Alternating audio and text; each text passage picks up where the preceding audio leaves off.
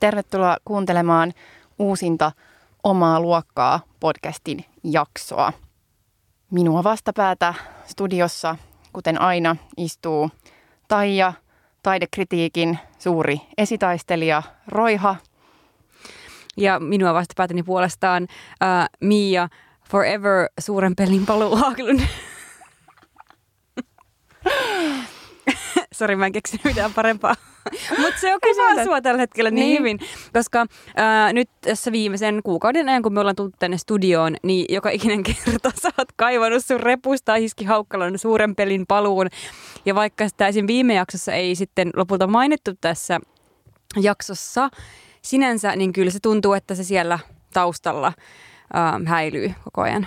No siis näin voi sanoa, mullahan on aika tällainen one track mind ää, nykyään, että tota, et, et, tämä ulko- ja turvallisuuspolitiikka, ainahan se on mielessä niin, niin ehkä mulla, mä oon alkanut kantaa tätä kirjaa jotenkin mukanani myös sellaisena tavallaan sellaisena niin kuin tukena, että jos, jos, jos jossain kiperässä hetkessä tulisikin sellainen tilanne, että mä niin kuin tarttisin sitä, niin sit se, olisi, se on aina niin kuin tavallaan käden ulottuvilla.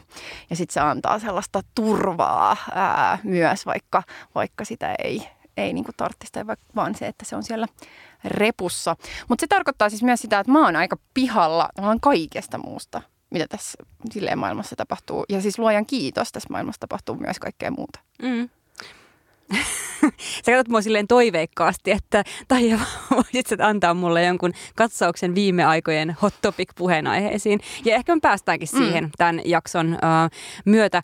Me toki aloitetaan pienellä ulko- ja turvallisuuspoliittisella analyysillä uh, ja puhutaan vähän sukupuolesta ja maanpuolustuksesta, mutta sen jälkeen siirrytään um, hyvin ajankohtaiseen, jälleen kerran ajankohtaiseen pääosin Instagramissa käytyyn ö, taidekritiikkiä koskevaan keskusteluun, missä hyvin keskeiseksi teemaksi on noussut ö, elitismi ja kysymys siitä, että kuka oikeastaan onkaan ö, eliittiä ja mikä ylipäätään on ehkä sitten suomalaisen kulttuurieliitin tila, onko sellaista ja, ja mitä siitä pitäisi ajatella. Tämän kaltaisia kysymyksiä siis tällaisessa jaksossa. Eli taas riemukas tunti tulossa. Mä voisin aloittaa tämän ulkopoli- ulko- ja turvallisuuspoliittisen kornerin kysymältä äh, sulta Taija, että äh, oot Taija realisti vai liberaali? Tota, mä niin tiedän, että sulla on tässä nyt joku laajempikin konteksti, että missä suhteessa realisti, missä suhteessa liberaali. Ähm, realisti, joo, oma joissain asioissa, silleen henkilökohtaisessa elämässäni olen aika realistinen monissa asioissa, että mä en ole hirveän ehkä haihattelija, mutta sitten mm, on mä ehkä joissain asioissa myös liberaali, mutta sitten niin kuin poliittisella kartalla liberaali, nää, en, mä en niin kuin tiedä. Mä olisin halunnut keksiä niin hauskan vastauksen, että mä oon joku silleen, öm, no en mä keksi mitään hauskaa asiaa, kun ei mun päässä, mun päässä vaan tylsiä asioita, mutta tota, että mä oon hauskasti realistinen tässä ja liberaali tuossa toisessa asiassa, mutta, mutta en mä tiedä. Toi myös on vähän hassu vastakkainen pari, että se heti au, aukeaa mulle, että miksi miksi nämä on vastakkain, että miksei se ole liberaali ja konservatiivi tai realisti ja utopi, utopisti tai jotain tällaista? No kuule, tästä päästään juuri niin kuin asian ytimeen, koska useinhan kun niin kuin katsoo erinäisten asioiden poliittisia karttoja, niin löytyy sellainen tavallaan näkemysten kehikko, joka on helppo ää, tavallaan orientoitua niin kuin sen mukaan, että, että on just konservatiivisia näkemyksiä, ehkä liberaali, ehkä sitten sosialistisia tai kommunistisia tai tavallaan tällaisia niin kuin erilaisia karttoja, että okei, että mitä, mitä tavallaan, minkälaisia koulukuntia on ää, erinäisten niin kuin asioiden käsittelyssä, ainakin näin itse yhteiskuntatieteelliseltä taustalta, niin on silleen tottunut siihen, että on, on tavallaan tällaisia erilaisia tavallaan ajattelun koulukuntia, joita sitten, ää, jotka niin kuin auttaa tavallaan navigoimaan vähän erilaisten näkemistä välillä. Mutta nyt kun on niin kuin sukeltanut tähän ulko- ja turvallisuuspoliittiseen ää, suohon viime aikoina, niin, niin täällä on oikeastaan nämä siis kaksi koulukuntaa, ää, jotka on ollut ehkä sitten ne viime vuosina tai vuosikymmeninä se, se niin kuin kiistelyn tai se väittely on käynyt näiden kahden koulukunnan välillä, että onko, ää, ajatteleeko realistisen koulukunnan mukaan vai ajatteleeko liberaalin koulukunnan mukaan ja siis totta kai näiden, näiden näiden alle mahtuu vaikka kuinka paljon myöskin niin kuin kaikenlaista ajatusta, mutta, mutta noi on ollut ne kaksi, ää, kaksi niin kuin jakoa. Ja just kun niihin on nyt törmännyt näihin käsitteisiin, niin ei ne ehkä ainakaan, tai siis e, että tämä ei ollut sellainen mullekaan ihan niin kuin tuttu jako, ää, niin sen takia ne kiinnosti mua ja, ja jotenkin on, on sitten niihin – niistä yrittänyt ottaa vähän selvää. Mutta nämä koulukunnat nyt tässä äh, kontekstissa, mistä puhutaan, niin liittyy ulko- ja turvallisuuspolitiikkaan. Nimenomaan. nimenomaan. No haluatko kertoa jotenkin, että mikä sit, minkäla- mitä niin kuin realistinen koulukunta edustaa ulko- ja turvallisuuspolitiikassa? Joo, no siis tämä on äh, tota, sellainen ehkä toisen maailmansodan jälkeen alkanut niin kuin ajatussuunta, joka pohjautuu siis siihen, että kansainvälinen politiikka on niin kuin armotonta kamppailua vallasta ja että tätä kamppailua käydään niin kuin lähinnä tällaisen tavallaan suurvalta positioista käsin ja että kaiken tavan tarkoitus on ää, varmistaa ja vahvistaa sitä omaa valta-asemaa ää, ja samaan aikaan just olla silleen olematta heikko, jotta joku toinen voi tulla tavallaan sun tontille tai vallata sut tai vallata osan sun tontista tai näin, että, että se, se jotenkin ää, suojautuminen, niin kuin, että näkee, näkee toiset toimijat mahdollisina hyökkääjinä sua kohtaan niin, niin sitä on niin kuin tavallaan tämä realistinen ää, koulukunta, ja kun ne lähtee lähtee tavallaan siitä. Ja tätä on myös ehkä luonnehdittu tällaisen, tällaisena niin kuin itseään toteuttavana politiikan niin kuin suuntau, suuntana ää, ulko- ja turvallisuuspolitiikassa, koska jos tavallaan ajattelee sen perusteella, että, että ulkopolitiikka tai kansainvälinen politiikka on niin kuin vähän suurvaltojen välistä kamppailua ja alkaa sitten itse niin kuin haalimaan tavallaan itselleen vahvempaa puolustusta ja sitten toinen osapuoli katsoo silleen, että ei, että nyt noi on vahvistamasta puolustusta ja kohta ne saattaa olla meitä vahvempia ja silloin me ollaan uhan alla, niin meidänkin pitää vastavuoroisesti alkaa vahvistamaan meidän omaa puolustusta ja se taas johtaa sellaiseen niin kuin loputtomaan ää, niin kuin asevarusteluun esimerkiksi. Mm. Että se on sellainen niin kuin asevarustelun kierre lähtee ehkä tällaisesta ää, realistisen koulukunnan ajattelumallista. Mm. Ja ajatus on siis se, että jos äm, nämä eri osapuolet, joiden ajatellaan olevan toisilleen vastakkaisia, niin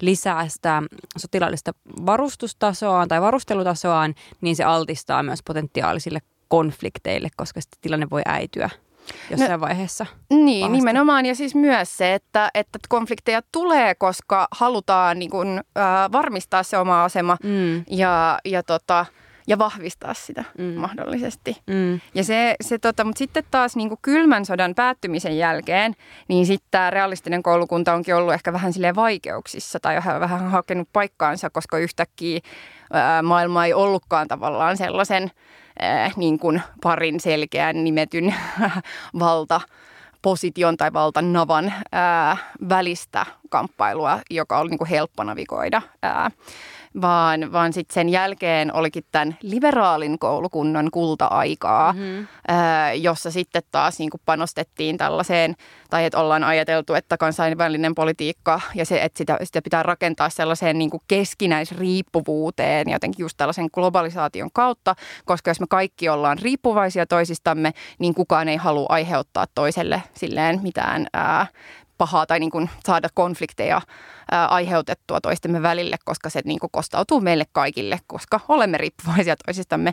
Ja sen keskiössä on sitten taas tällainen niin kuin sääntöpohjainen maailmanjärjestys ja, ja lukuisat instituutiot, siis kuten niin kuin YK ja tällaiset, jotka mm. tavallaan tuo kaikki yhteen. Ja EU varmaan. Joo. Joo. Ja siis ää, Etyji ja mm. niin kuin kaikki, kaikki tällaiset ää, tota, tällaiset kansainväliset organisaatiot. Ja sitten taas tämä, niin kun, mutta kuitenkin se tausta-ajattelu tässä liberaalissa koulukunnassa niin liittyy kyllä myös siihen tavallaan ajatukseen liberalismista tai, tai mikä ehkä sitten taas on, on jotenkin tutumpi sellainen ajatussuuntaus, jota mekin ollaan tässä tämän kevään aikana käsitelty myös ennen tätä ulko- ja turvallisuuspoliittista ää, tota, suurkautta tai, tai tota, ennen, ennen kuin siitä tuli, tuli tavallaan ainoa, ainoa asia ää, mitä, mitä itse kykenee käsittelemään enää näköjään, niin, ää, niin just tämä, että et, et Ysärillä just Berliinin muurin ää, tota, kaatumisen ja Neuvostoliiton kaatumisen jälkeen, niin oli tämä Francis Fukuyaman historian loppusetti siitä, joka niin kuin lähti siitä, että, että nyt vaan yksi kansakunta toisensa jälkeen siirtyy tälle niin kuin liberalismin polulle ja sitten alettiin niin kuin tällaista transitio-oppia jotenkin soveltamaan, eli että lännen tehtävä on nyt vaan tukea ja rohkaista ja joskus tarvittaessa ää, pakottaa muita ää, sinne oikeaksi katsottuun liberaalin suuntaan. Mm-hmm, Okei. Okay. Ja niin kun, mm, mä en ole hirveästi nyt tosiaan, kuten ne kuulijat voi havaita, niin perehtynyt tähän koulukuntani eroon, niin mä, siksi mä toimin vähän tässä nyt tota, Mian haastattelijana. Mutta tota, um, on, niin, että, että jako on sen takia nyt hyödyllinen, että kun on puhuttu paljon tämän uh, Putinin uh, hyökkäyksen myötä siitä, että, niin kun, että tota, on käynyt ilmi just, että tämä vaikka EUn edustama liberaali, liberaalin uh, ulko- ja turvallisuuspolitiikan linja ei niin kuin oikeastaan toimi niin kuin sen on toivottu toim, toimivan, um, niin sitten pitäisi jotenkin, että se pakottaa haastaa ja miettiä uudestaan näitä. Mutta mut se ei varmaan tarkoita kuitenkaan paluuta tuohon realistiseen koulukuntaan, vai mitä? No siis se niin kuin ensinnäkin, miksi mun, mun mielestä on tavallaan kiinnostavaa, että on tällaiset, nämä kaksi on niin kuin ne jotenkin aatesuunnat, mistä puhutaan, että missä ylipäätänsä on joku vasemmistolainen vaihtoehto näihin. Niin, kyllä. Et kyllä. Siis, et, et, koska eihän se tavallaan sellainen ajattelu tai sellainen niin pohja, ää, mitä, ta, mitä on, no miten itse on hahmottanut asioita ja miten niin kuin ylipäätänsä on tottunut, että, että joissain niin kuin vasemmistopuolueissa tai vasemmistolaisissa liikkeissä tai niin kuin laajemminkin ää, siis tutkijoissa, et cetera, niin tota, että miten, miten asioita hahmotellaan, niin eihän se, se ei niin kuin tavallaan että siinä on silleen näistä molemmista mm-hmm. ää, otteita. Että samaan aikaan ehkä ajatellaan, että just, että, että totta kai, että tällainen niin kuin keskinäisriippuvuus ää, on, on tai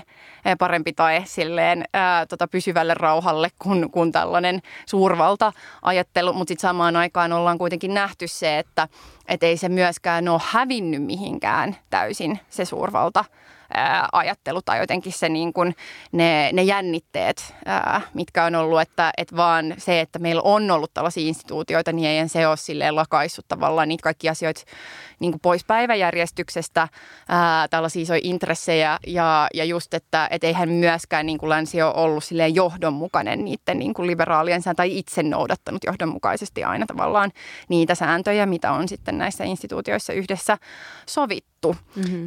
Mutta se, että, että jotenkin, että, että tämä kuitenkin ääni on selkeästi niin – niin hajalla tai jotenkin kuitenkin niin pieni tai jotain, että, se, että ei edes ole mitään jotenkin tällaista selkeää niin kuin sosialistista tai marksilaista tai, tai tällaista vaihtoehtoa tai jotenkin sellaista niin kuin koulukuntaa tässä koko keskustelussa, niin se on kyllä niin kuin erittäin surullista. Tai jotenkin, koska kun nyt itsekin tavallaan syventyy johonkin on siellä, että no niin, missä tämä vaihtoehto on? Ketkä ovat tämän niin kuin suuntauksen ajattelijat? Mistä mä nyt alan kaivaa jotenkin kamaa esille? Niin ei sitä, sitä, tota, ei sitä niin kuin ihan hirveästi ole. Ja siis kyllähän sekin on myös syy sit siihen, että nyt tällä hetkellä on vähän jotenkin, että pitää tehdä ihan helkkaristi töitä sen eteen, että tavallaan valmistautuu myös jotenkin älyllisesti siihen, että mitä tässä maailmassa tapahtuu ja miten asiat tulee menee eteenpäin ja mitkä olisi tavallaan sellaisia suuntia, jotka olisi hyvä ottaa niin kuin reaalipoliittisesti, mutta sille, että sen takana olisi myös jotenkin vähän niin kuin laajempaa tavallaan ajattelua, että, että se niin kuin istuisi jotenkin johonkin jatkumoon. Mm. Eli sä haluaisit perustaa uuden koulukunnan.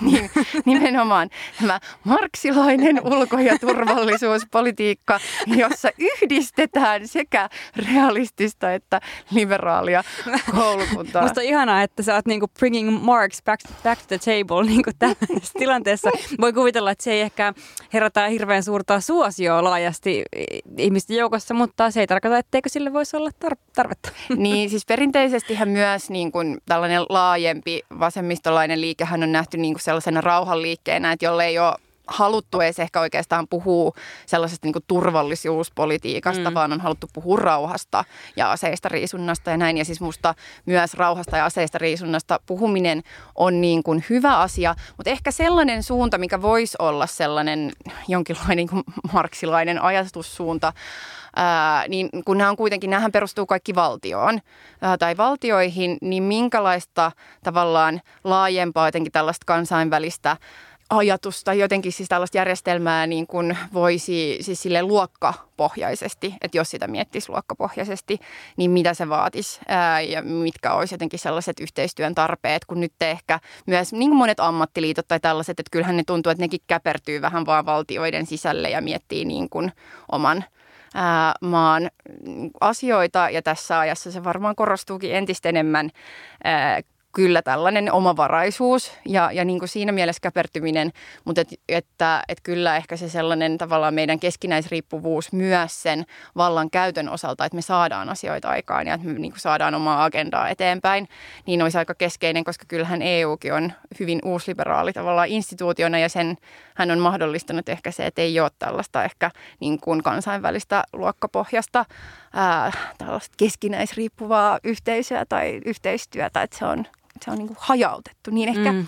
joku tällainen, tämä on nyt mulla tällaisella suuremmalla jotenkin äh, tota teoriatasolla virinnyt päässä viime aikoina. Musta kuulostaa siltä, että, että tästä voisi tulla sille joka jakso on semmoinen niin minikorneri, että sä kerrot aina, että miten tämä sun koulukunnan perustaminen edistyy, että mikä on niin kuin silleen, että nyt on niin kuin, perustukset tai lähtökohdat on niin kuin silleen esitetty, että, että tästä lähdetään liikkeelle ja sitten yksi kivi kerrallaan sieltä joku joku tota, rakennus niin kuin kasvaa.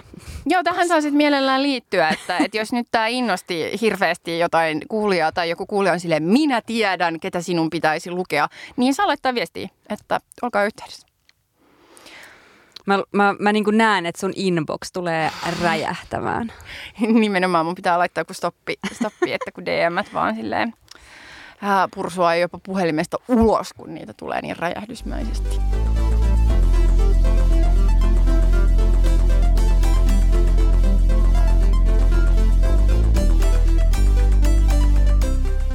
Mutta sitten tämä toinen ää, ulko- ja turvallisuuspoliittisen kornerin asia, mitä tässä miet, on mietityttänyt, hän on myös ehkä siihen, että sitten kun itsekin nyt on aika intensiivisellä otteella ää, ja sellaiset, että en ole kyllä koskaan siis elämässäni miettinyt näin paljon ää, jotain niin kuin sotilasjoukkojen lukumäärää ja missä niitä on ja kellä maalla on kuinka paljon mitäkin aseita ja jotenkin tällaista, että siitä tulee siis just nimenomaan tällainen hyvin konkreettinen strateginen peli. Ää... Mulla on jostain semmoinen hyvin vahva visuaalinen mielikuva, että sä et vaan niin nuku öisin, vaan sulla on joku silleen sun huoneessa semmoinen strategiapöytä ja sitten siinä semmoinen iso maailmanpoliittinen kartta ja jotain piirretty sinne jotain joukkojen ää, rintamalinjoja ja sellaista, semmoisia pikkuhevosia. Niin, niin, no siis I kid you not, että no okei okay, mä en ole niitä itse piirtänyt, mutta mä oon katsellut tollaisia karttoja viime aikoina. Ja sitten tavallaan, sit kun sitä niin tekee jonkin verran, niin sittenhän siinä tulee just sellainen, että siitä tulee vähän sellaista strategiapeliä ja sitähän siis ulko- ja turvallisuuspolitiikka myös jokseenkin on. Mutta sitten aina välillä, koska meillä on sota käynnissä niin kuin aika lähellä ja siis onhan muitakin sotia tässä maailmassa eikä pelkästään niin kuin vaan se, mitä Euroopassa tapahtuu, mutta koska se on siis myös siinä mielessä niin kuin enemmän myös tavan mediaseurannan ja muutenkin mm-hmm. niin kuin kautta iholla, niin niin sitten se realiteetti versus se niin kuin vaan tavallaan tällaisten just ää, viivojen piirtely tai tällaisten niin kuin erinäisten hahmojen ja hevosten siirtely tavallaan paikasta toiseen, niin se, se, niin kuin se teoretisointi versus se, se niin kuin faktinen, mitä tapahtuu, niin on herättänyt ainakin mussa aika paljon tällaiseen siis sukupuoleen liittyviä, ää, liittyviä ajatuksia ja fiiliksiä. Ja etenkin silleen, että, että sitten kun mä istun sellaisessa, no niin, nyt siirretään ja mitä tapahtuu ja mikä hän toi ja jotenkin nämä, niin sitten niin tajuu jossain vaiheessa silleen, että niin mä en oo yksi mm. niistä tyypeistä, joita tässä siirretään koska mu- multa ei odoteta sitä, että mä en ole käynyt armeijaa ja että mä oon niinku siviili. Siis mä oon miettinyt tätä kysymystä tosi paljon äh, siitä lähtien, kun Venäjä hyökkäsi Ukrainaan. Ja aika silloin tota, just sen niin kuin hyökkäyksen v- vähän se, ihan vähän sen jälkeen, niin tota, mä olin yhdessä sellaisessa niin kuin tämmöisessä illalliseuroessa, missä mä olin ainoa nainen. Ää, oletettavasti. Ja, tota, ja mä niin kuin tajusin, kun mä keskustelin tosi paljon tästä tilanteesta ja sitten mä niin kuin jotenkin mietin, että tämä on tosi jännä, että, että miten niin kuin, ei se ollut niitä meidän mielipiteet vahvasti eros, mutta selvästi tuntuu, että siinä on joku niin kuin erilainen lähestymistapa siihen. Ja sitten kun mä mietin, että mist, mikä, sitä aihe, mikä siihen niin kuin johti, niin mm, kyllä mä ehkä olisin taipuvainen sanoa, että se liittyy aika paljon siihen niin kuin sukupuoleen, koska... Äm, koska meillä on kuitenkin tämä maanpuolustus, aseellinen maanpuolustusjärjestelmä sukupuolittunut, niin kyllä musta tuntuu, että aika monet äm, miehet, ja totta kai muutkin, ketkä on siis niin kuin, ä, tota, käynyt siis armeijan, niin niille se koko asia on jotenkin paljon konkreettisempi, koska, koska vaikka totta kai sota kohtelee hirvittävällä tavalla ää, siviilejä, niin kuin me nyt ollaan vaikka esimerkiksi nyt Ukrainassa tai Ukrainan tapauksessa nähneet, niin, tota, niin just, että mun, minä ja minun ruumis ei ole se, joka laitetaan sinne ää, rintamalle taistelemaan, jos tämmöinen tilanne tulisi. Niin mä luulen vaan, että tämä mm, sukupuolittunut asemointi vaikuttaa aika paljon siihen, että miten koetaan se potentiaalinen sodan uhka, tai vaikka silloin kun tämä hyökkäys oli vielä silleen, että se ei ollut vielä tapahtunut, että miten niin kuin eri ihmiset ää, spekuloivat sitä tilannetta tai ajat, mm. miten ne ajattelee siitä. Mm. Mm. Ja siis miten, miten, se, niin kuin, miten voi myös kuvitella sille, että se voi koskea sinua jotenkin henkilökohtaisesti tai tavallaan, että sä, sä oot yksi sellainen niin kuin, sille pelinappula. Resurssi. Niin. Tai että et, et sulla on velvollisuus puolustaa niin. sun maata. Ja sitten tämän osalta mä oon myös paljon miettinyt sitä ylipäätään sitä niin kuin aseellista maanpuolustusvelvollisuutta siitä näkökulmasta, että vaikka mä itse en ole aikaisemmin pitänyt sitä hirveän keskeisenä ää, feministisenä kysymyksenä, enkä ehkä muutenkaan siis sitä, että niin onko niin kuin, tälleen sukupuolineutraali asepalvelus, mutta mutta kyllä mä nyt on aika paljon tullut taas miettineeksi sitä ja ehkä just sen kannalta, että, että se on aika erikoista, että, että toisilta ihmisiltä vaan pelkästään niiden sukupuolen tai virallisen ää, ää, sukupuolimerkinnän perusteella tavallaan, että, ne, että niiltä viedään pois se e- eettinen kysymyksen asettelu, mikä liittyy siihen, että, että, että mitä, mitä, miten itse suhtautuu aseisiin ja että haluaako kieltäytyä siitä vai ei. Että ei niin kuin tavallaan pakoteta käymään sitä keskustelua, eettistä keskustelua itsensä kanssa ja tekee myös johtopäätöksiä sen pohjalta, vaan on vaan sille, että ei koske mua. Ei koske, niin. Sua koskee, sua ei koske. Ja niin kuin, niin. Että tällä tämä nyt vaan menee. Ja siis, että just, että miten tämä näkyy myös jotenkin siinä, että, että silloin kun, kun tuota vuonna 2015-2016, kun tuli paljon turvapaikanhakijoita no Suomeen, niin kuin erityisesti ehkä niin kuin Irakista ja Afganistanista, mutta Syyriasta paljon niin kuin ympäri Eurooppaa, ää, ja monet oli ää, poikia tai miehiä, ja sitten sitä kritisoitiin hirveästi silleen, että, äm, että sinne jää, jättävät nyt niin kuin naiset ja lapset tai jotenkin silleen, että missä on nämä niiden miesten niin kuin maanpuolustustahto. Ja sitten taas nyt te ollaan niin kuin tavallaan avosylin otetaan vastaan, kun nyt tulee naisia ja lapsia ja ajatella, ja, ja tavallaan sellainen retoriikka on olemassa, että sehän on ihan oikein, että he voivat lähteä ja nyt mie- miehet jäivät puolustamaan. Niin silleen, että, että mikä niin kuin uskomaton uskomaton paine. Tai siis, siis mm. ihan hirveä. Tai jotenkin, että siinä kyllä tulee, että vaikka mä edelleen kannatan, tai kannatan ähm, ja kannatan varmaan enemmän kuin mitä olen koskaan kannattanut aiemmin niin yleistä asevelvollisuutta, niin samaan aikaan, että, että siitä on niin kuin pakko olla myös jotain mahdollisuuksia, siis jotain mahdollisuuksia olla pois. Tai siis mm. siis silleen kieltäytyä tai tehdä jotain muuta tai ottaa niin kuin näin, että, että just se, että että, että jonkin verran nyt on puhuttu niin kuin venäläisistä rintamakarkureista, että pitääkö heidät ottaa vastaan vai ei, vai että jos, jos eurooppalaiset maat ottaa venäläisiä rintamakarkureita vastaan, niin osoitetaanko me silloin niin kuin tavallaan, että meidän omille joukoille, että hekin saavat sitten, että lähettääkö se niin sanotusti väärää viestiä, mikä on musta aika ra- raskas tai silleen ajatus, että, että nimenomaan, että meillä on tämä porukka, joka on niin kuin no matter what silleen velvollisia tekemään jotain. Ja sitten toisaalta siihenhan se järjestelmä pohjautuu. Niin, kyllä. Ja ky- mun mielestä se on vaan jotenkin aika hirvittävä ajatus, kun miettii, että että, että tuollaisessa sotatilanteessa ää, tietyn ikäinen toimintakykyinen mies ei voi olla siviili. Hmm. Niin se niin, se, se ajatus on vaan tosi hurja ja että se tehdään niin kuin puhtaasti sukupuolen perusteella. Ja että mitä tavallaan jos miettii just tällaista niin kuin, niin kuin maskuliinisuuden tai hegemonisen maskuliinisuuden kritiikkiä ja sen purkamista ja kaikkea tällaista, niin siis sellaisten kysymysten kautta, niin onhan se niin kuin aika niin kuin vä- väkivaltainen se ajatus siitä, että et vaan sun sukupuolen nojalla sun mm. pitää olla äh, halukas silleen oman henkes uhalla puolustamaan sitä maata, missä sä äh, asut.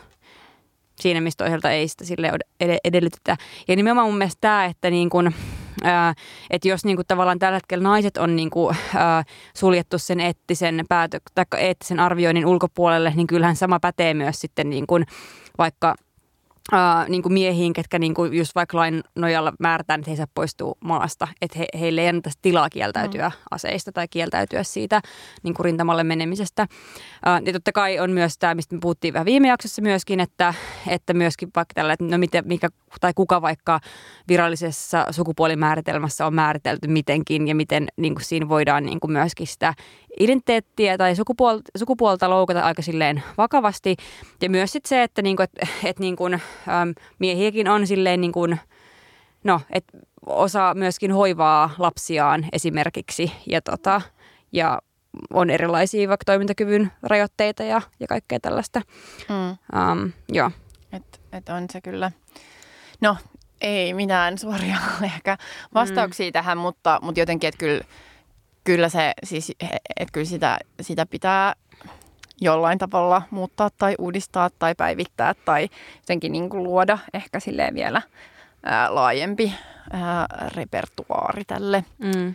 yleiselle ää, sen velvollisuudelle, jotta tota, sen niin kuin, just tämä sukupuolittuneet velvoitteet voidaan, voidaan jotenkin – purkaa.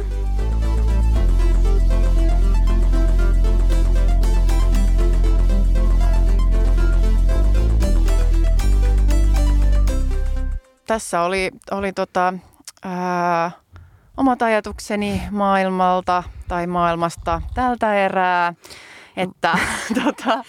Tämä on taas tämä, että siirrytään tästä tota, sun äh, vahvasti vetävästä tällaisesta kovan politiikan, äh, tai kovan politiikan alueelta tänne niin kuin, äh, humanistipuolelle, koska ähm, itsehän ajattelin tuoda pöytään tällaisen mm, keskustelun, mitä nyt tässä viimeisen, viimeisten päivien, viikon, reilun viikon aikana on vähän eri intensiteeteillä käyty. Ähm, se lähti liikkeelle pikakahvi Meme Girlin meemistä, missä siis ähm, oli tämmöinen äh, taide mm, tai taidekritiikkiä koskeva äh, kannanotto. Ja monet varmasti ovat tämän meemin jo nähneet, mutta siinä oleva teksti siis kuului näin, että mitä jos taidekritiikki menisikin niin, että joku, joka on innostunut siitä teoksesta, selittäisi mulle, miksi munkin pitäisi olla, eikä niin, että joku, joka ei ole tajunnut sitä, selittää, miksi se on paskaa. Tämä Mevihän tuli jo jonkin aikaa sitten ja mä muistan, kun mä ekan kerran näin sen, niin mä olin vähän silleen, nää, että ehkä tässä nyt niin kuin vähän äm, tullaan yksinkertaistaneeksi ja esittäneeksi asiat vähän kummallisessa valossa, mutta että tämä on yksi meemi. Meemien kuuluu kärjistää, mun ei tarvitse olla niistä aina samaa mieltä ja silleen mm, näin. Niin, siis kun mä näin sen meemin eka kertaa, Ää, niin mä ajattelin jotenkin sellaista, sellaista keskustelua, mitä me ollaan käyty siis joskus aikoi sitten, ei varmaan ehkä tässä podcastissa, mutta privaatisti ainakin. Siis Elitistisesti. Niin, nimenomaan suljetuissa huoneissa. Ää, niin vaan siitä, että, ää, että se on tosi harmittavaa silloin, jos on niin kuin jollekin...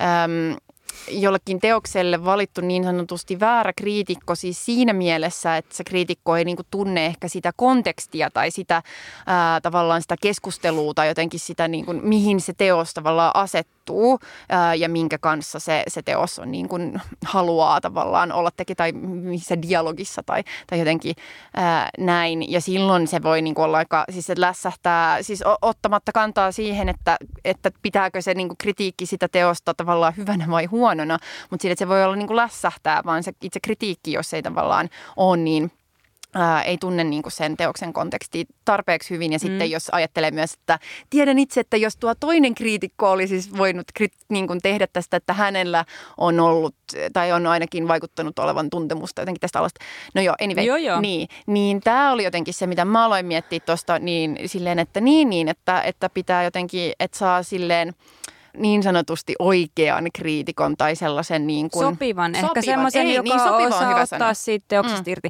Toisaalta niin. teoksestahan voi ottaa eri näkö- niin. asioita irti, että niin kuin, äh, sillä on myös eduksi sille kritiikille, että ihmiset myöskin hyvin erilaista mm. kulmista sitä, mutta siis mä ymmärrän kyllä, mitä sä niin kuin tarkoitat tällä.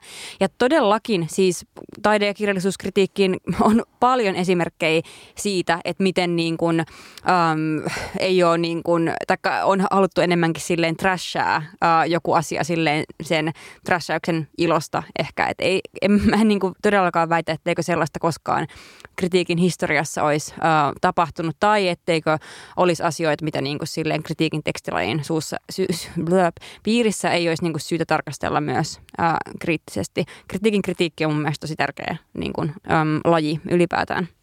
Mutta äh, tää, tää, mun mielestä niin tämä alkuperäinen meemi ei nyt ollut ehkä se, että mistä tämä keskustelu, mitä tällä hetkellä käydään, että mihin se pelkästään kilpistyy, että se ehkä niin kuin lähti liikkeelle siitä. Mutta sitten sen jälkeen äm, toimittaja Juuso Määttänen kirjoitti sitten Hesarin äh, kolumnin, missä hän niin kuin, äm, kehitteli tätä mm, meemiä ja sen pohjalta sitä, että miten hän itse ajattelee, että mikä on taidekritiikin äh, niin kuin luonne ja tekstilaji ylipäätään.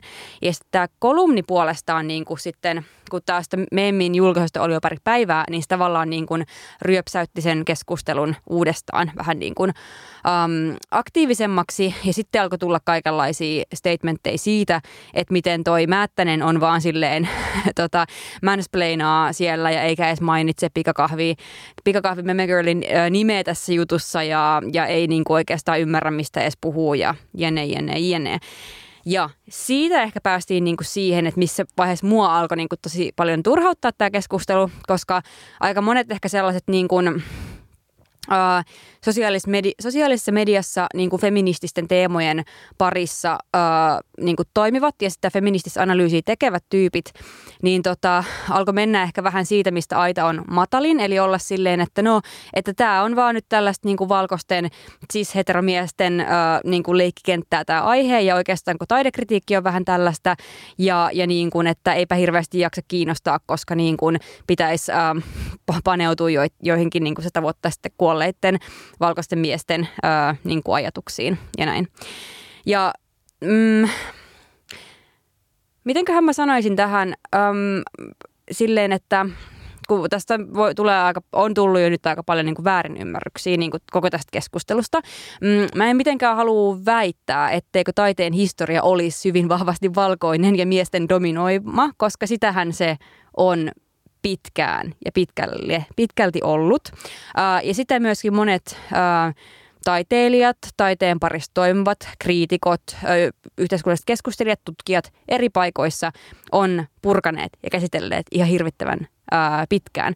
Mutta jos puhutaan tämänhetkisestä tilanteesta ja katsotaan vaikka, että minkälaista on vaikka taidekritiikki tai kirjallisuuskritiikki tällä hetkellä, niin esim. Suomessa se itse asiassa on aika monipuolista. Ja sen mm. tietää niin kuin jokainen, joka seuraa tätä kritiikkiä ja sitä koskevaa keskustelua niin kuin yhtään. On tosi paljon vaikka feministisestä ajattelusta, ää, kriittisestä teoriasta ammentavia ää, kriitikoita, jotka tekee tosi pitkiä, tosi perusteellisia ää, luentoja erilaisista teoksista. Ja ja tota, pystyy niin kuin myös pyörittelemään erilaisia näkökulmia, ää, kun ne kehittelee niin kuin näitä aiheita. Ja kun mä mietin, tämä on nyt tosi pitkä monologi, mutta kun mä mietin tätä, että et kun monien vaikka, niin kuin, esim. vaikka Pikkakahvi Meme Girl myös on niin kuin paljon nostanut esiin sitä, että miten niin kuin vähätellään vaikka ää, tietynlaisia yhteiskunnallisia keskustelijoita. Ja mikä nyt ihan yle, yleisesti myöskin kaiken, kaikessa feministisessä keskustelussa nostaa usein esiin, että miksi ei oteta niin kuin vakavasti vaikka niin kuin feministisiä toimijoita tai ää, naisia tai jostain vähemmistöstä tulevia ihmisiä, kun ne on niin kuin asiantuntijarooleissa, niin mulla vaan tuli semmoinen olo, että, että tässä niin kuin feministit itse ö, vähättelee täysin niin kuin toisten feministien tekemää työtä siksi, koska ne, he eivät itse ole tulleet perehtyneeksi siihen. Niin, tai siis just nimenomaan, että ei ehkä sitten kuitenkaan tunne sitä kenttää hirveän hyvin ja ehkä tavallaan perustuu, että musta se on ihan siis niin kuin meemit yleisesti perustuu sellaiseen kärkkääseen yleistämiseen ja se on niin kuin se laji tavallaan itsessään. Mm. Mutta sitten ehkä silleen, kun menee syvemmälle siihen keskusteluun, että, että tuleeko tavallaan vaan toistaneeksi sitä kärkästä yleistystä vai tuleeko niin kuin vie, viekö sitä ehkä sitten vähän sellaiseen niin kuin nyansoidumpaan, monipuolisempaan suuntaan, mm.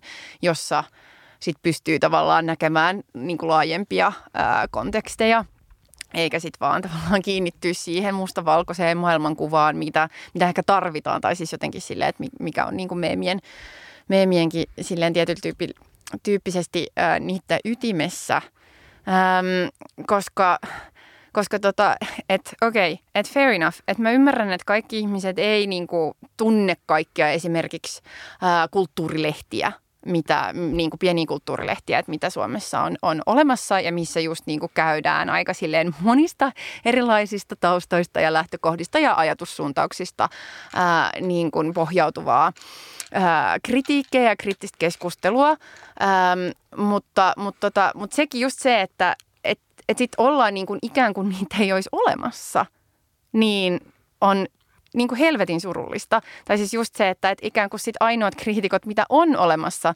on ne, jotka just niin kuin mm-hmm. edustaa sit tavallaan sitä lajia, mitä tässä kritisoidaan. Äh, että totta kai, että et, et on... Äh, että et on kyse myös sellaisista tavallaan piireistä, mihin saattaa olla aika niin kuin vaikea päästä.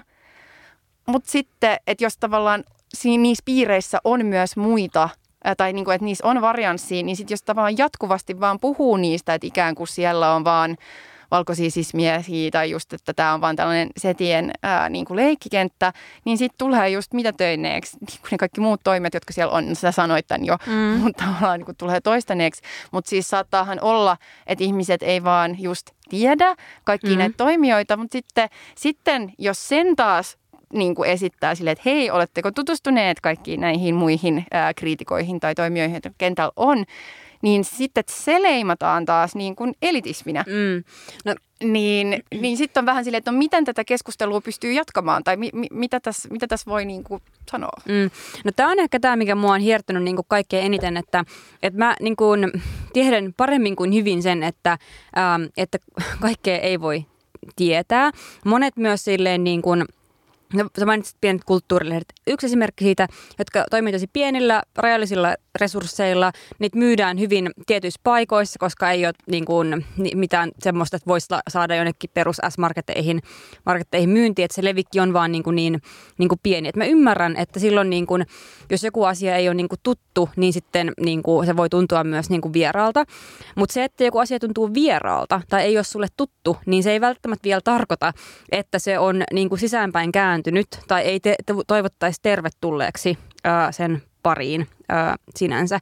Ja, ja mun mielestä niin kuin on... Äm, No kun mä ehkä ajattelen sen näin, että kun tämä meni nopeasti tämä keskustelu mm, siihen niin kuin asiantunte, asiantuntijuuteen ja kysyttiin esimerkiksi, että, no, että pitääkö olla joku asiantuntija, että voi käydä niin kuin tätä keskustelua, niin mun mielestä ei tarvitse olla, että taide ja kulttuuri on sellaisia asioita, että ne koskettaa tosi paljon meidän niin kuin ihan perusihmisyyttä, että et, et kyse ei ole siitä, että se keskustelu pitäisi niinku rajata joillekin asiantuntijoille tai niille, ketkä työskentelee sen parissa tai niille, ketkä on kouluttautunut vaikka näille aloille tai jotakin muuta vastaavaa. Vaan kyse on siitä, että, että tunnustaa sen, että on myös ihmisiä, ketkä on tässä asiassa asiantuntijoita ja, ja he voi myöskin, he voi myös mielellään jakaa siitä asiantuntemuksestaan.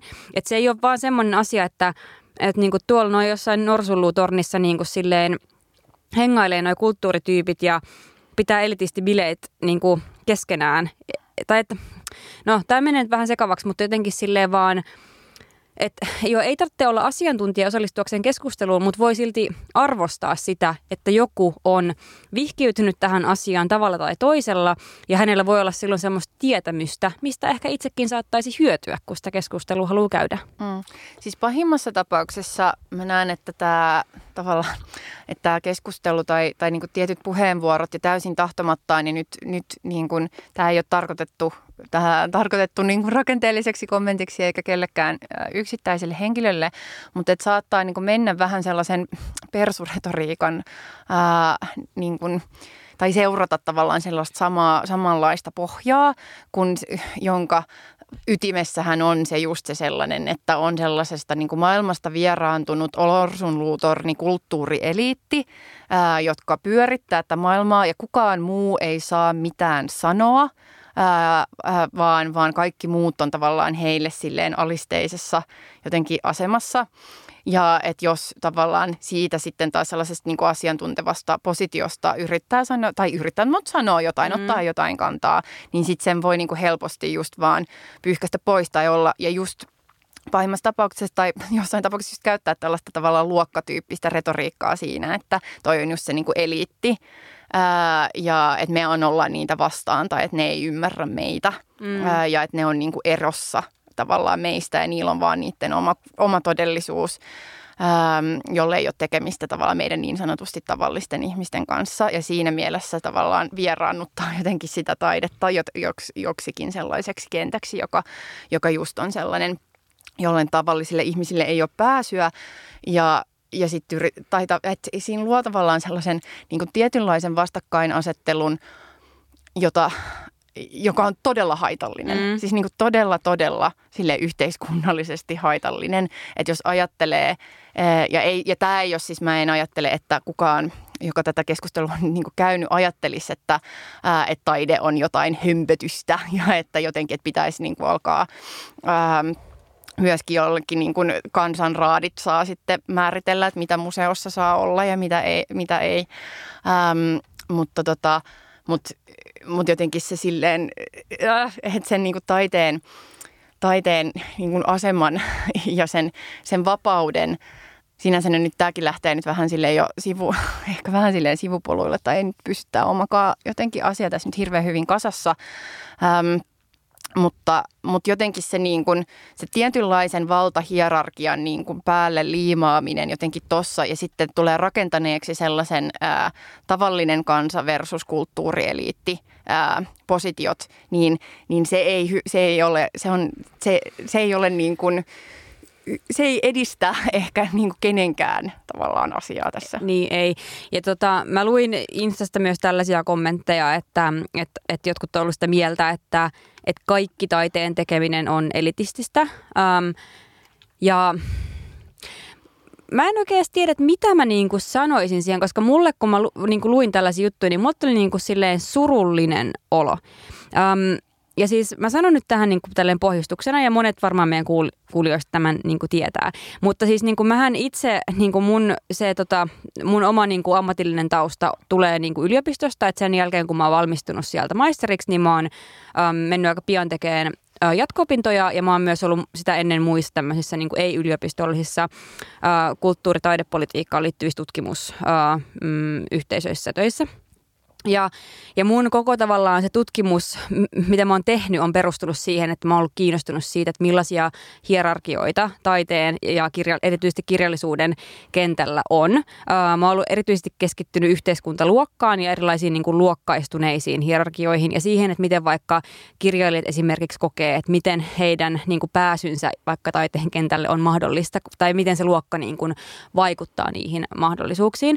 Ja mä oon niin kuin pitkään erilaisissa yhteyksissä yhteisöissä ja niin kuin ennen kaikkea niin kuin akateemisessa tutkimusyhteisössä puhunut siitä niin kuin tämän kyseisen niin kuin aiheen tiimoilta, että, että olisi tärkeää vaikka niin kuin taiteilijoiden asemaa koskevan tutkimukseen tuoda mukaan semmoisia muuttujia, niin kuin nyt vaikka silleen äm, ä, luokka, su, no sukupuoli on näkynyt siellä aika vahvasti, mutta esimerkiksi niin kuin, ä, Suomessa tutkimus vaikka niin kuin, tota, äm, ihonvärin tai niin kuin etnisyyden vaikutuksista ä, niin kuin taiteellisen työn toimintaedellytyksiin on tosi olematonta suorastaan ja olen niin kuin puhunut näistä asioista siis ihan hirvittävän paljon. Ja mä en niin kuin halua mitenkään lähteä mä en, ole, mä en ole ylipäätään tyyppi, joka vaikka tykkää brändätä itteensä ja omaa asiantuntemustaan missään somessa.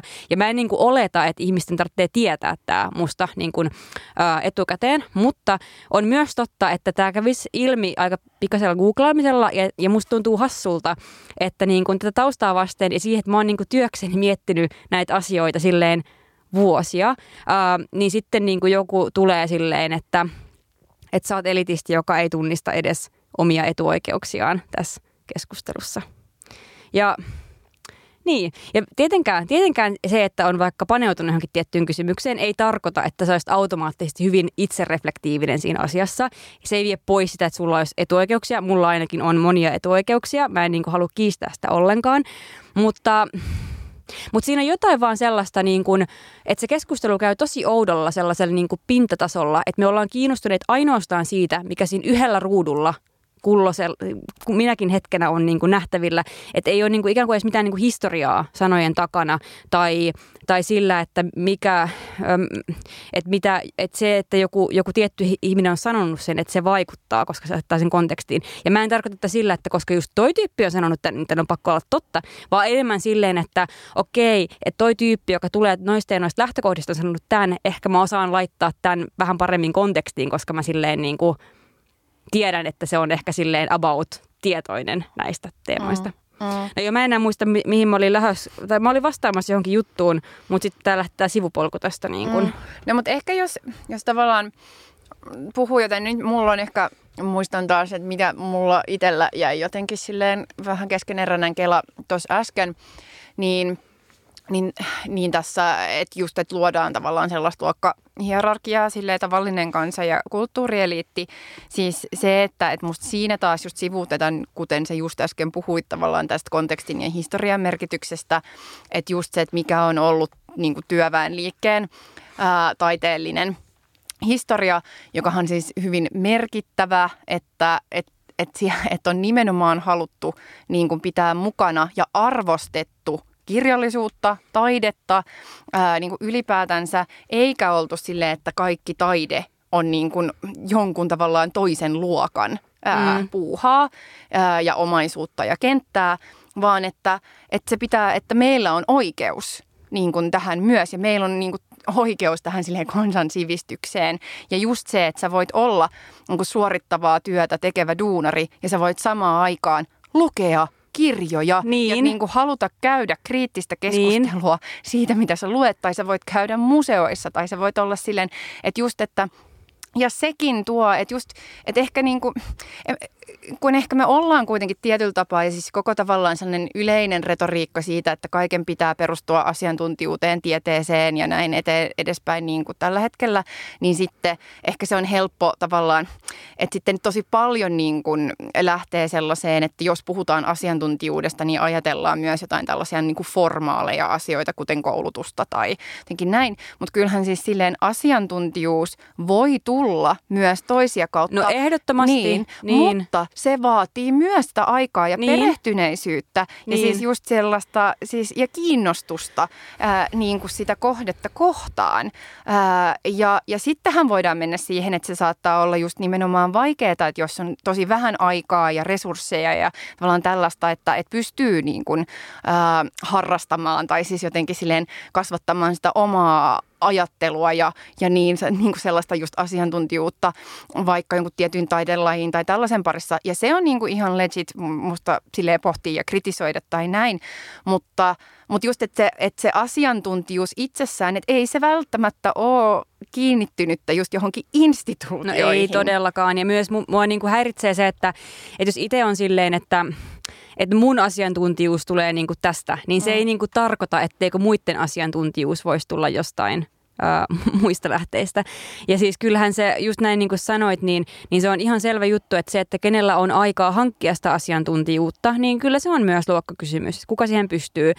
Pierre Bourdieu kuuluisesti sanoi sen, että, että aika on se, mikä mahdollistaa niin kuin, taikka mm, hitto nyt, mulla, miksi se on, sitä mun päässä ainakin tosi kirkas, mutta siis silleen, että se pointti on siis se, että, että niin kuin, um, et, et aika on se keskeinen resurssi, että millä sä hankit sitä tiettyä vaikka osaamista ja yleensähän raha on myös se, mikä mahdollistaa sen, mm. että sulla on ää, aikaa.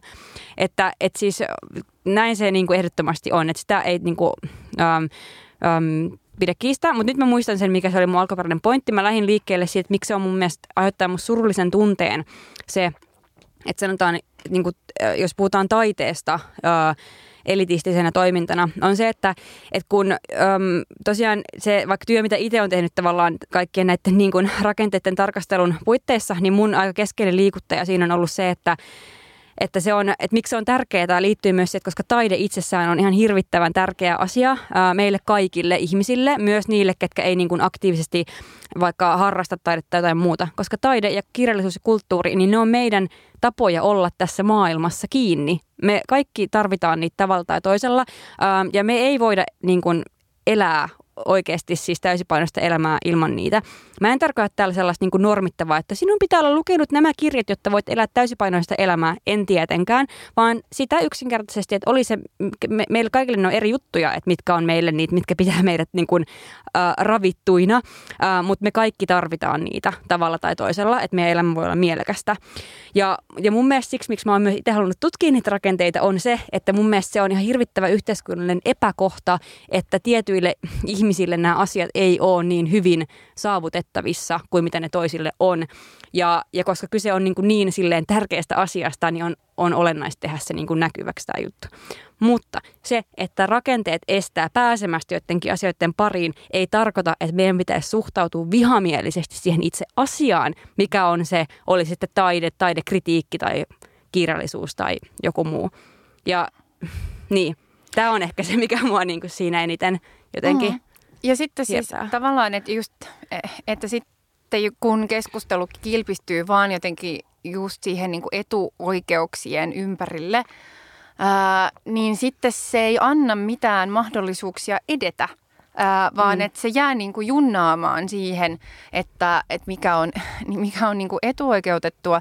Sen, ja, ja siis just sille, että mä en, et, et koko siis tämä etuoikeus niin kuin diskurssi tai siis etuoikeus sellaisena tavallaan analyyttisenä välineenä hän on lähtenyt siitä, että ei olla haluttu tunnistaa – niin kuin sellaista tavallaan hierarkioita vallankäyttöä. Mm. Öö, ja sen takia on alettu puhua niistä, että mitkä on sellaisia asioita, jotka tavallaan antaa joillekin enemmän valtaa ja legitimiteettiä tietyissä keskusteluissa ja haluttu tuoda niitä esille. Mutta eihän sen tarkoituksen ole koskaan ollut silleen lopettaa muuttaa kaikkea tai olla silleen, että et hei, että sulla, sulla on etuoikeuksia, eli ole hiljaa tai, tai mm. mene niin kuin näin, vaan, vaan että sun pitää, että nämä pitää, niin kuin meidän pitää kollektiivisesti tunnistaa ne asiat, jotka antaa meille niin kuin pääomaa ja valtaa ja sitten pyrkiä tasaamaan niitä asioita ja antamaan niin kuin, on se sitten aikaa ää, lyhennetyn työajan kautta esimerkiksi ihmisille harrastaa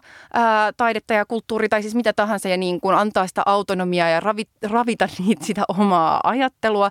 Tai on se niin kuin koulutuspaikkojen lisääminen, on se niin kuin taiteen tuominen alueellisesti silleen saataville ympäri niin kuin maata ja maailmaa tai tällä niin erilaisin keinoin, että mietitään tätä eteenpäin, että se onhan on ollut ainakin silleen, miten itse olen ajatellut, että mikä on se käyttis tavallaan juttu tässä koko etuoikeusjutussa. Mutta sitten kun se niin kuin kilpistyy sellaiseksi silleen niin kuin yksilötason tavallaan – et joko se on sitten sellaista, että, että ihmiset vaan niin kuin listaa omia mm. juttujaan, mm. jotta ne osoittaa, että hei, e, että nämä on nämä kaikki jutut, että jotta tiedätte, että nämä on nyt tämä jutut, mutta se ei tavallaan vaikuta yhtään siihen sisältöön, mitä tekee. Tai sitten siitä tulee sellainen jotenkin... Äh, vaan just niin kuin lamaannuttava ää, ja ei tartuta tavallaan siihen rakenteelliseen, vaan niin kuin jäädään siihen sellaisen yksilötason jotenkin niin kuin, etuoike tai ominaisuuksien vertailuun. Niin ja sitten myös se, että se saa niin performatiivisen ja äh, julkisen luonteen. Äh, mä oon itse huomannut sen myöskin, että mitä tavallaan niin kuin enemmän on saanut NS-asemaa, niin sitten se valta, mitä itselle tulee, ja mä myös reflektoin sitä mielestäni aika paljon, niin usein se valta, mitä sen kautta saa, niin sitten se se tavallaan niin kuin konkretisoituu sellaisissa tilanteissa, että, että mistä nyt ei vaan saa kovin hyvää sellaista somepäivitystä, että hei näin minä olen reflektoinut omaa valtaani. Myös esim. sen takia, että ne voi olla hyvin luottamuksellisia tilanteita tai sellaisia, että missä pitää niin kuin olla uh, sensitiivinen tai pitää niin kuin, että et sellaisia asioita, mitä ei vaan voi tuoda julkiseen keskusteluun eikä välttämättä itsensä puolesta, vaan sen toisen osapuolen uh, takia. Ja mun mielestä siis tämän takia niin kuin semmoinen Että se, että jos mennään niin kuin oikeasti tällaisiin tilanteisiin, no miten se valta käytännössä niin kuin näkyy ja miten ihmiset osaa reflektoida sitä omaa valtaa tietyissä tilanteissa, oli sitten vaikka joku, että sä toimit vaikka just jossain portinvartijan ominaisuudesta tai jotain muuta, niin ei siinä tilanteessa ole apua siitä, että sä oot silleen, että mä oon korkeasti koulutettu valkoinen äh, siis nainen, da da da da.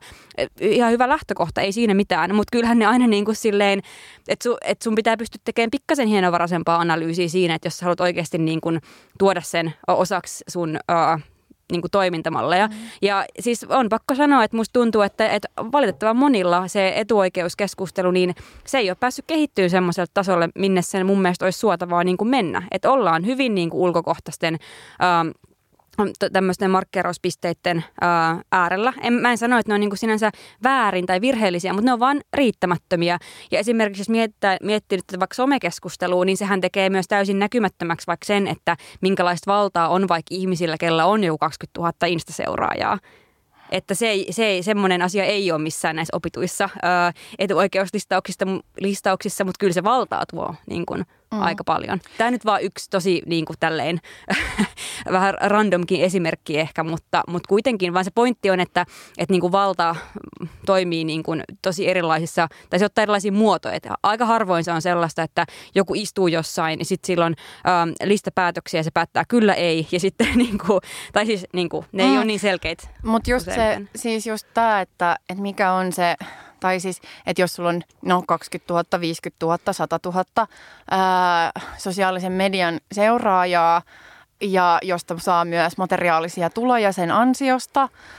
Ja myös ehkä silleen jopa taloudellisesti pystyy kieltäytyä toisista töistä niin sanotusti sen ansiosta, että et, et on, on tollainen asema ja tollainen niin kuin platform tai asema versus sitten se, että sä kirjoitat niin kuin pieneen kulttuurilehteen ää, kritiikkiä sille, että kukaan, kukaan ei tunnista, että sua on edes olemassa. Kukaan, aika harva tunnistaa, että se koko lehti on olemassa ja sille sä saat siitä jotain niin kuin 50. No kyllä mä tiedän, että ne maksaa ehkä vähän enemmän kritiikistä kuin 50, mutta tavallaan, että mm ja sitten, että kuka tässä, tai siis, mm. ja mä en siis kiistä, koska itsekin sosiologina niin näen, että on erilaisia kenttiä, joissa on niin erilaisia hierarkioita ja valta-asemia, jotka aina tavallaan legitimoidaan eri paikoissa vähän eri tavalla. Ja että, että totta kai sillä niin kuin tyypille, joka kirjoittaa sitä kritiikkiä siihen pienen lehteen todella pienellä korvauksella, niin sillä saattaa olla enemmän legitimoitua valtaa Kyllä. joissain kysymyksissä, joissain konteksteissa, mutta joissain toisissa, niin saattaapa itse asiassa asiassa olla, että sillä niin kuin kuitenkin ehkä aika fiilispohjalta lähtevällä heitolla, heittäneellä niin kuin, mm. some-alustalta toimivalta ja niin kuin ehkä taloudellisesti itsenäisemmältä henkilöllä niin kuin saattaa olla sitten – myös aika niin. iso valta No nimenomaan näin. Ja, ja tämä on tavallaan myös se syy, että mink, miksi mun mielestä on välillä vähän turhaa niin kuin listaa, että no kuka, kumpi tässä nyt on se, jolla on enemmän valtaa. Niin. Koska valta toimii eri tilanteissa eri tavalla ja se on hyvin kontekstisidonnaista, että kummalla on enemmän valtaa. Et niin kun, et, et jos halutaan nyt miettiä, että absoluuttisesti kello on eniten valtaa yhteiskunnassa, niin kyllä silloin pitää katsoa aika paljon korkeammalle yhteiskunnan hierarkioissa. Ja, ja myös se, että jos me ollaan pelkästään siinä, kumpi on etuoikeutumpi, niin se vie meidät kykyä reflektoida meidän omaa toimintaa ja myöskin sitä, että miten niin kun oma valta-asema voi muuttua. Ja ja ainakin itse on kyllä kokenut sen, niin kuin, että se on aika iso asia miettiä, että jos sä oot tottunut – ö, identifioitumaan altavastaajaksi tietyissä asioissa. Jos sä oot tottunut siihen, että sä oot jollain tavalla ulkopuolinen tai et kuulu tai on semmoinen olo, että joku ei hyväksy sua, olisi totta tai ei, mutta vaan jos se, että se kokemus voi olla silti totta, oli siinä oikeita ulkopuolista ulo, ulo, ulos sulkemista ei. Anyways, mutta jos sä oot niinku elänyt siinä todellisuudessa itses kanssa pitkään, ja sä päädytkin sellaiseen asemaan, että sulla yhtäkkiä, tai ei yhtäkkiä, mutta siis, että sulla on valtaa, niin sitä hän pitää osata myös käsitellä. Että se on ihan hirveän vaarallista, että jos ihmisille, ketkä yhtäkkiä saa valtaa, niin niille jää se semmoinen um, altavastaajuus, mitä ne ei ole käsitellyt loppuun asti, koska sitten todennäköisesti tulee uh, käyttäneeksi sitä myöskin väärin. Mm. Semmoinen brand. Musta tuntuu, että, musta meni jonnekin niin kuin vaihteelle ja oli vaan silleen, että nyt... Uh, tykitellään. Mm. Se oli hyvä. Siis voitaisiin joskus käsitellä vielä enemmän jotenkin tota eliitin käsitettä, koska se, se on musta se on niin kuin itsessäänkin kiinnostava ja just, että siihen liittyy, tai siinä on niin kuin just monta, ää, monta eri ulottuvuutta ja miten sitä, miten sitä voi käyttää niin kuin eri tilanteissa ja minkälaisen käyttöön sitä on valjastettu ja mm. ylipäätänsä näin. Niin, Kyllä. Tota, Kyllä. niin eliittikeskustelu jatkukoon.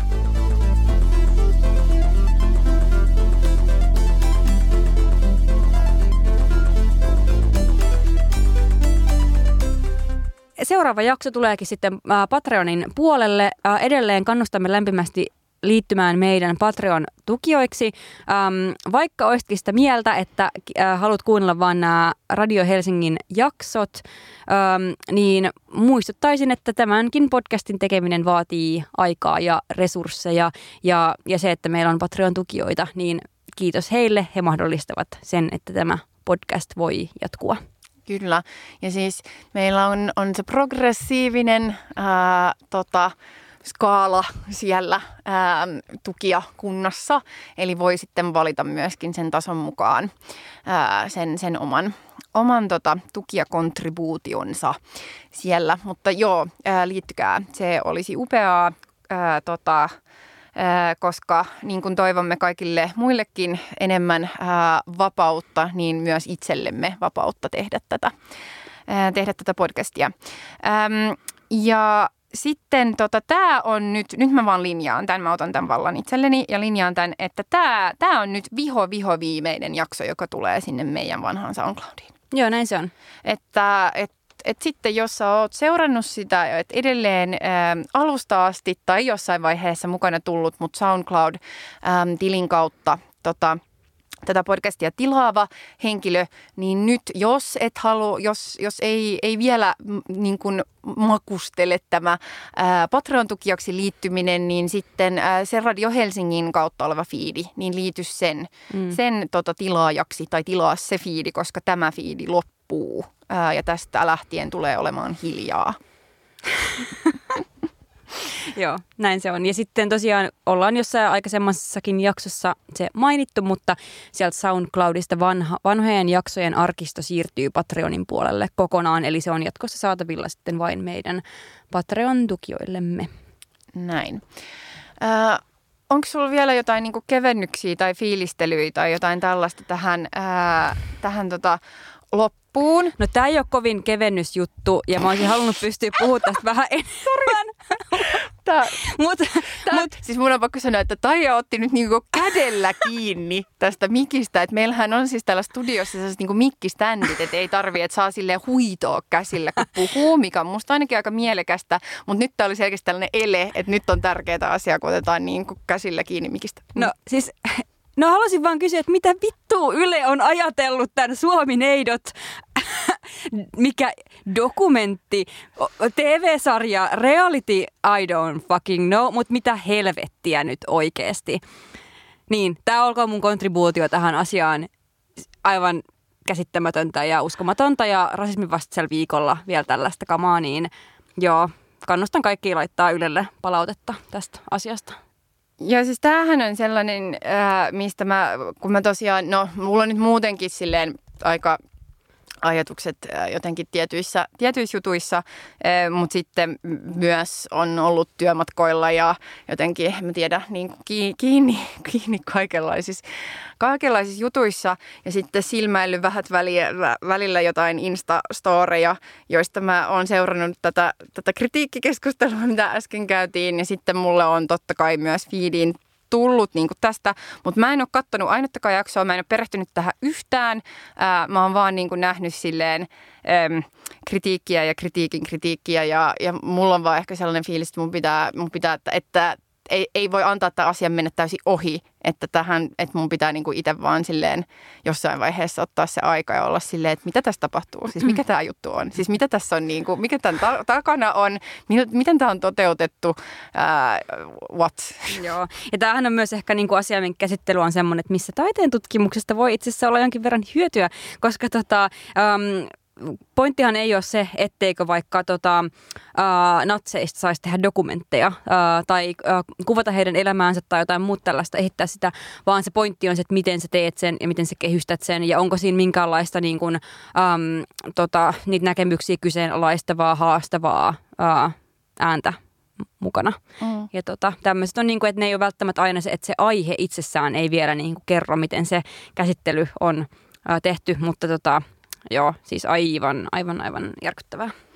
No sitten mä voin itse nostaa taas, mulla ei siis ole mitään suosituksia. Ää, Tämä ei paitsi- ollut suositus. Ai niin, no, jos Toi oli huomio. Mulla on toinen huomio. No. Eh, Mutta se on ehkä sellainen loppukevennyshuomio, eh, että tota, kun mäkin olen nyt oppinut eh, seuraamaan tätä Twitteriä, en vielä osallistumaan, mutta sentään katselen sitä eh, ja myös välillä jotain muuta kuin mun Venäjä-Ukraina-listoja, eh, niin, niin mä näin tänään tällaisen ilahduttavan twiitin, joka, joka tota, kevensi mun mieltä niin kuin, ihan hyvän tovin. Että se on siis tota, Heikki Pölösen twiitti, ää, jossa hän kirjoittaa, että haluaisin tavata ja onnitella tyyppiä, joka keksi kutsua at-merkkiä miukumaukuksi ja sai, sai lyötyä sen läpi koko sukupolven ihan normijuttuna. niin mä siis mä nauroin tällä asialle varmaan viisi minuuttia. Mä myös ilahduin ja laitoin tota, joihinkin ää, chatteihin, missä on myös kissojen arvostajia. Ja aloin itse asiassa tästä inspiroituneet miettiä, pitäisikö mun aina tästä lähtien tota, kertoa mun sähköpostisoitteina taija.roiha miukumauku gmail.com.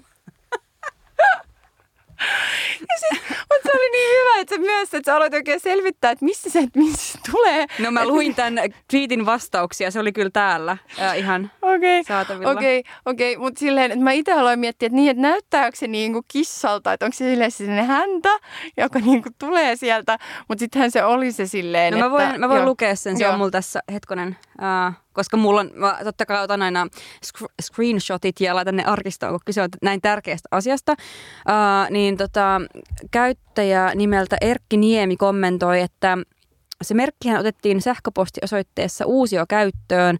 Alun perin se oli kirjanpito käytössä ja nimeltään commercial at, eli lyhenteenä cat. Siitä se kissayhteys alun perin lähti. Um, Joo, mutta sitten toinen ihan mun mielestä hyvä kommentti oli, että, että tota, kyllähän se ät vähän kerralla olevalta kissalta näyttää, mutta kuka edes kutsuu kissaa miukumaukuksi? Siis tää on silleen, siis oikeasti, oikeasti joku Nobelin huumoripalkinto tälle, tälle tota, miukumauku käsitteen niin popularisoineelle tyypille. Joo. Ja tämä on ehkä myös sellaista, niin kuin, tota, että se, että me naurataan tällaiselle ehkä semi-boomer-huumorille, kertoo myös meidän tästä tota, tämän hetkisestä tilanteesta, mutta that's life. Hei, mä ainakin ounaan tänne, mikä mua naurattaa. Todellakin. Miukumauku. Okei, okei. Kiitos, no kun hei, kuuntelit. Kiitos kun kuuntelit. Nähdään Patreonissa pari viikon päästä. Heippa!